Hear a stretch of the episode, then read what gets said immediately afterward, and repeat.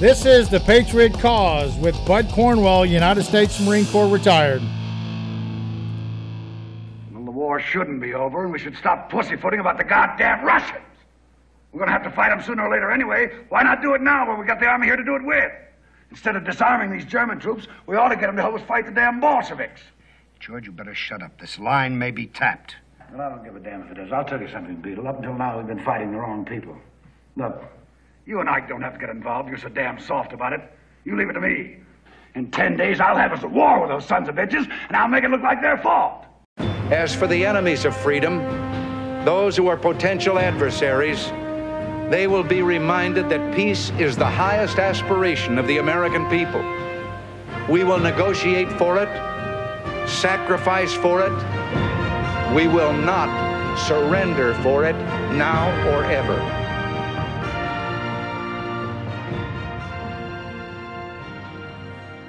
Happy New Year, Patriots. This is the Gunny, and you're on the Patriot Cause.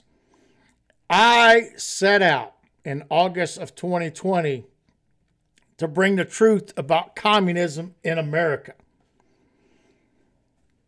Today, I'm going to go back in history and show you how America, believe it or not, actually helped to establish the Chinese Communist Party of today. Yes, America actually helped the process of this party becoming the ruling class in China. History is important, and we must understand how history affects and political leaders affects history. And this is a great example of why communism is in America today. Stay tuned. You got to listen to this. Again, I bring you the facts. You don't have time to research it. That's fine. I'll bring it to you. And I want to start this new year off with understanding how communism actually infiltrated into this country. And it started during World War II when we were supposed to be fighting against Hitler and against communism. Kuomintang is a political party that stood up in 1927 to fight against the Qing dynasty which had been around for thousands of years. And the Qing dynasty was a ruling class of people. And the people in China had enough, just like we did in the American Revolutionary War. We had enough of tyranny. And these people started standing up against the Qing dynasty. So, who is the Kuomintang?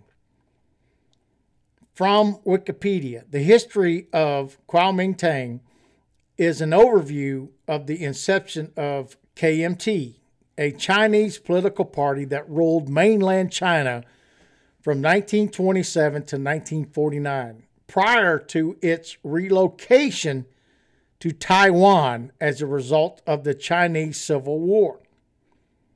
The name of the party translates as China's National People's Party and was historically referred to as the Chinese Nationalists. These people were conservative people. Yes, in China, conservative, family, God fearing people. The party was initially founded on August the 23rd of 1912 by Sun Yat-sen, but dissolved in November of 1913. It reformed on October 10th, 1919, again led by Sun Yat-sen. and became the ruling party in China. After Sun's death, the party was dominated from 1927 to 1975 by Chiang Kai-shek. Though the KMT lost the civil war with the Communist Party of China in 1949, the party took control of Taiwan and remains a major political party of the Republic of China based in Taiwan. So you see how Taiwan is tied to the United States because the Kuomintang is now part and rulers of Taiwan, and China wants to eliminate him. And America supports that. But why didn't we not support them during World War II? So I'm going to play a clip from a, a, a, wonderful lady to give you a better understanding of exactly how this party, KMT, came into power and how the CCP came into power and what happened during the Chinese Revolutionary War. Hi everyone, thanks for coming back. This is part two of my series on the Chinese Civil War and today I'm going to be talking about the early years of the Chinese Communist Party and of the Kuomintang. So first the KMT. They were founded by Sun Yat-sen to bring down the Qing Empire, the ruling uh, emperor and empresses of China who had ruled up until this point were becoming very corrupt and the ordinary Chinese person did not have very good quality of life. So Sun Yat-sen established the Kuomintang to bring down the uh, the Qing Empire, which did happen, and uh, the KMT was an essential part of in 1911. After the Qing Empire was brought down, the Chinese Republic was established, but it was near bankrupt. It wasn't very effective in um, in centralization of management of China. Um, so it didn't have much way in the way of revenue, collecting revenue to establish a functioning economy. So they were reliant on Japanese loans at this time. In addition, although they did contribute to um, the war effort against Germany in uh, the First World War, the Chinese Republic was essentially uh, ignored at the peace uh, peace conferences, including in the uh, the Treaty of Versailles. Although they thought that the German um, occupied areas of China would be returned to China, they were actually handed over to Japan. So they were embarrassed and humiliated at the conference. Um, in addition, after the revolution, the KMT actually never managed to seize chi- uh, control of China, and even in the post-World War One time, they were unable to seize control because China is such a huge country. After the Qing Empire was brought down, it established sort of a warlords. Um, a warlord country that was managed. Different regions were mar- um, were managed by different warlords, and and they were never able to really centralize um, those, and the warlords ruled by violence with their armies, um, particular areas and territories that they were working in. In any case, the goal of the KMT since its establishment had been to defeat China's internal and external enemies. At this, at the initial establishment, of course, the internal enemy was the Qing Empire, and we'll talk about who that focus switches to um, after the Qing Empire, after after we've talked about the CCP. So the CCP springs from the May the 4th movement, which if you're doing HL you are going to learn about further. But basically this was a protest response to the embarrassment of the Treaty of Versailles and sprang about a real nationalistic fervour in China. They were embarrassed and ashamed of being mistreated at, at the at the conference. They was thought they were seen as second class citizens and so this really sprang about a nationalist movement. So the CCP was um, founded in response to that nationalist movement in Shanghai in 1921 and Mao Zedong was a founding member of the CCP. Mao Zedong was actually a revolutionary before he was a Marxist. And what I mean by that is that he did have a revolutionary sense. He did want to overturn the, um, the Qing Empire, but he wasn't sure by which political system that should be replaced with. However, he did um, turn to Marxism after he saw the success in um, the in Russia in the Bolshevik Revolution, and he saw that how they motivated the peasantry and the workers. Um, that would also be the suitable replacement political system in China as well. So he um, was a revolutionary. He did want to overturn the ruling regime in China and he became a Marxist after that in response to needing to figure out what system he thought would replace the ruling system in China. Okay, big deal. So what? What does that have to do with us? What does the Chinese Civil War have to do with America? Like I said before, decisions that politicians and world leaders make in the past can affect the future. Gonna take a break. When I get back, I'm gonna explain every bit of that, including the U.S. involvement in the Chinese Civil War.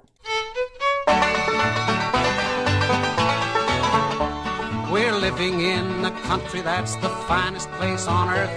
But some folks don't appreciate this land that gave them birth. I hear that up in Washington they're having an awful fuss. Cause communists and spies were making monkeys out of us. The bureaus and departments have been busy night and day. They're figuring out just how we gave our secrets all away. And Congress has appointed a committee, so they said, to find out who's American and who's a low down red.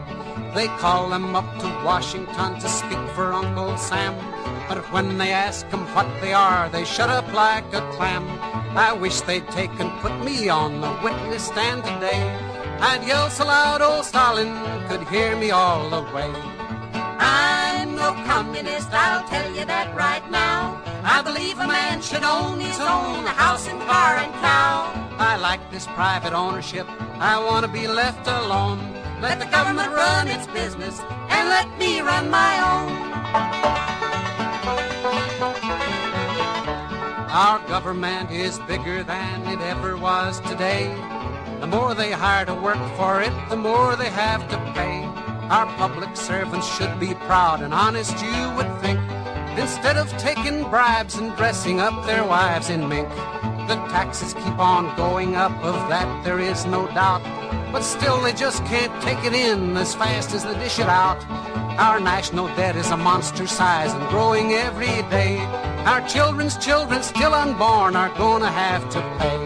Our dollar used to be the soundest money on this earth.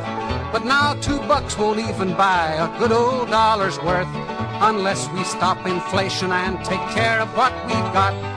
The communists may win the fight and never fire a shot. I'm no communist, I'll tell you that right now. I believe a man should own his own house and car and cow. I like this private ownership, I want to be left alone. Let the government run its business and let me run my own.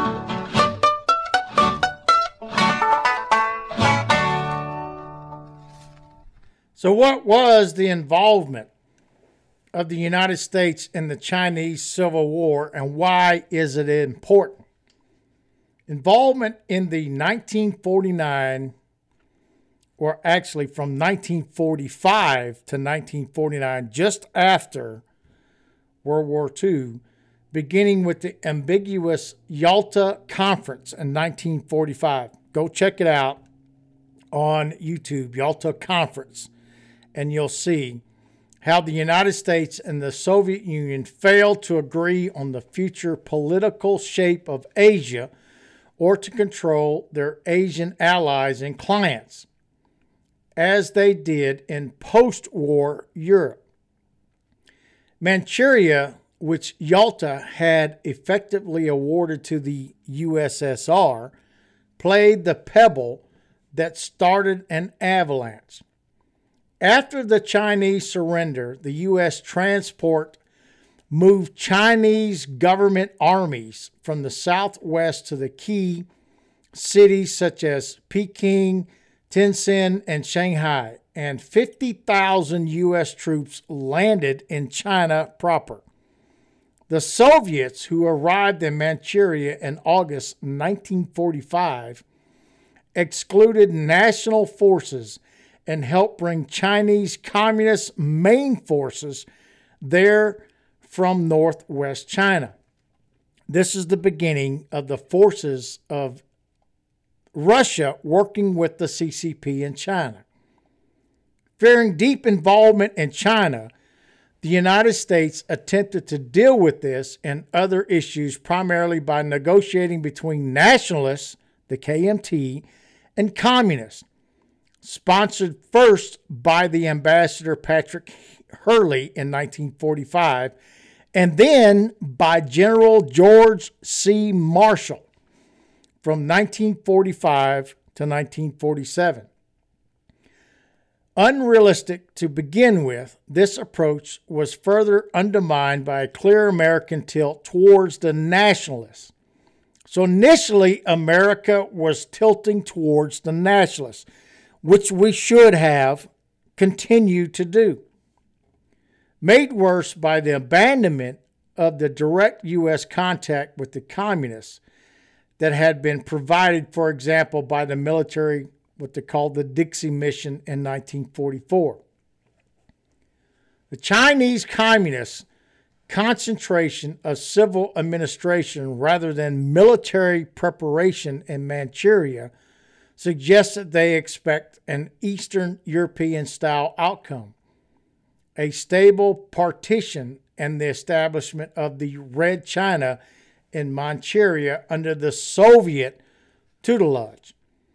Their calculations were upset by Soviet withdrawal and by the unexpected initiation in early 1956. So the Soviets are withdrawing from China.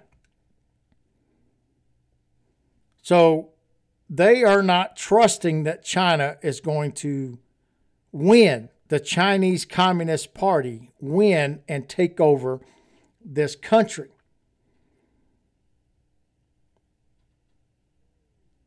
The nationalist offensive that saw American equipped elite nationalist divisions quickly threw the communists in a full retreat. So now the nationalists, without the help of Russia, is actually defeating the communists in 1946.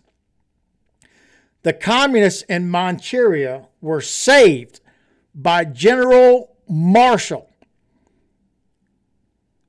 eventually pressured Chinese nationalist leader Chiang Kai shek to stop the offense in June 1946.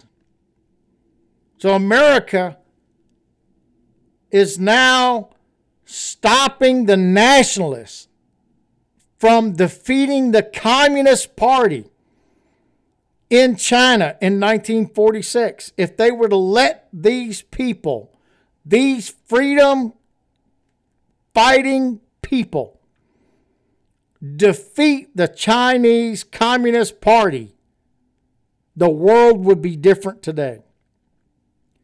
Thereafter, the tide of the war shifted towards the communists, and the American public opinion became increasingly concerned. In October 1947, an Army advisory group was formed to counsel Chiang and 27.7 million in aid was supplied.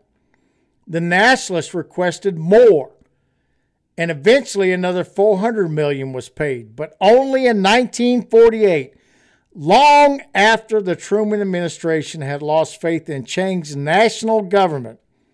In 1949, after Truman won re-election, he refused to further aid and offered the U.S. ambassador not to follow the retreating nationalists to Taiwan, but rather to remain in Nanking to establish contact with the communists. So basically, Truman in 1949 succumbed to allow the communists to take over China. Now you have the truth. Now you understand it the U.S. actually helped to bring forward the Chinese Communist Party. So Mao Zedong, during the war, the World War II war, actually had collusion with the Japanese army. And he knew if he could support the Japanese army, then they would help destroy the KMT. the major force of liberty in China. So this is from osu.edu. On October 1st of 1949, Mao Zedong cl- declared the creation of the People's Republic of China, which is what it is today. The achievement of Mao Zedong as founding father of the PRC is indeed great. If we focus attention on this achievement alone, Mao Zedong can be described as a man of great stature who deserves to be respected. yeah, because America let him do it. It should be noted, however, that the PRC is a state that was ultimately created through victory in the Chinese Civil War between KMT forces, led by Chiang Kai shek, and forces loyal to the Communist Party of China, and is not by any means a state created by defeating the Chinese army in the war. The proof of this is that Japan announced defeat in 1945, but it was October of 49 that the PRC was founded. During this four year period, the KMT and the CPC waged a fierce civil war. According to the PRC's claim that the PRC is a state created by defeating the invading Japanese army is actually incorrect. Also, the myth that the CPC forces fought valiantly with the Japanese army during this war is untrue. On the contrary, Mao Zedong concentrated his efforts on conspiring with the Japanese army to weaken the KMT forces. He planted communist spies such as Pan Hana in the Japanese Foreign Ministry local agency and sold KMT military intelligence obtained by the national government. So basically, what this means is the communist forces actually used and was part of the Japanese army to bring down the KMC. Doesn't make any sense. If the Communist Party with, with, was with Japan during that time frame, why wouldn't the US government fight against the Communist Party? If they were in bed with Japan at the time, we defeated Japan. And just like the click that you heard in the beginning, George Patton knew that the real enemy was Russia and communism and he wanted to continue the war to eliminate communism on the planet. And yet, this is where we're at. So now, let's move forward to the Bonehead Award. Yep, got a Bonehead Award. And this is Biden in April 29th of 2021 when he is doing a speech at the joint session of Congress. Biden says U.S. must seek peace with China but must maintain competition. China is not a competitor. They're an evil force on the planet. But listen to what Biden has to say. Has to say. I got this clip actually from YouTube, and it's the Australian news that are reporting this.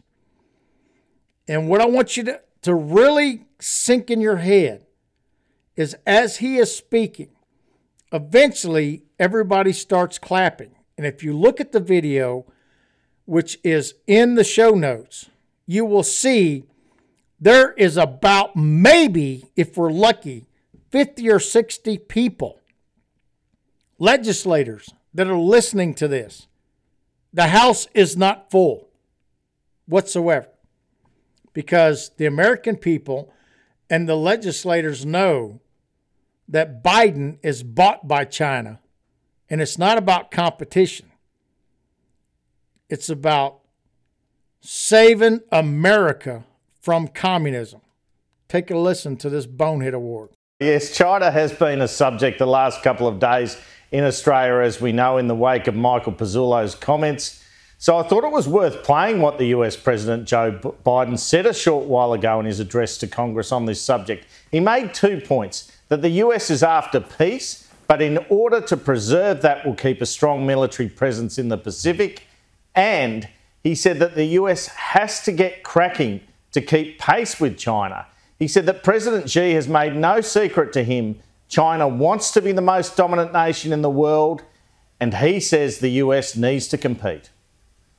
In my discussion with President Xi, I told him we welcome the competition. We're not looking for conflict. But I made absolutely clear that we will defend America's interest across the board. America will stand up to unfair trade practices that undercut American workers and American industries like subsidies from state to state owned operations and enterprises and the theft of American technology and intellectual property. I also told President Xi that we'll maintain a strong military presence in the Indo Pacific, just as we do with NATO and Europe, not to start a conflict, but to prevent one.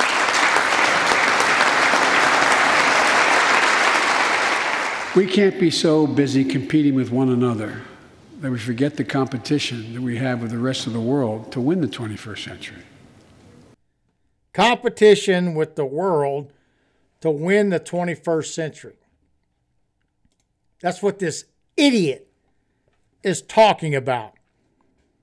America has been for 250 years the strongest nation based upon freedom and God loving people. There is no competition. You're either for freedom, for the rights of a human being, or you're not. But now we have a president that is paid in his pocket by China and is now concerned about competition in this world. They will and continue to take over this country until we have the American people stand up and a president that will fight back against this evil regime called China. They are evil. Evil people just like Hitler and the Nazis. There is no competition. They must not be able to rule this world, much less the United States. Thank you so much for listening to the podcast. Please share it wide. And I'm looking forward to this next year, 2022, where we can come together again, get the information that is necessary for, for us to make a rational understanding of what's going on and stand for the liberty of every single America in this country. This is the gunny.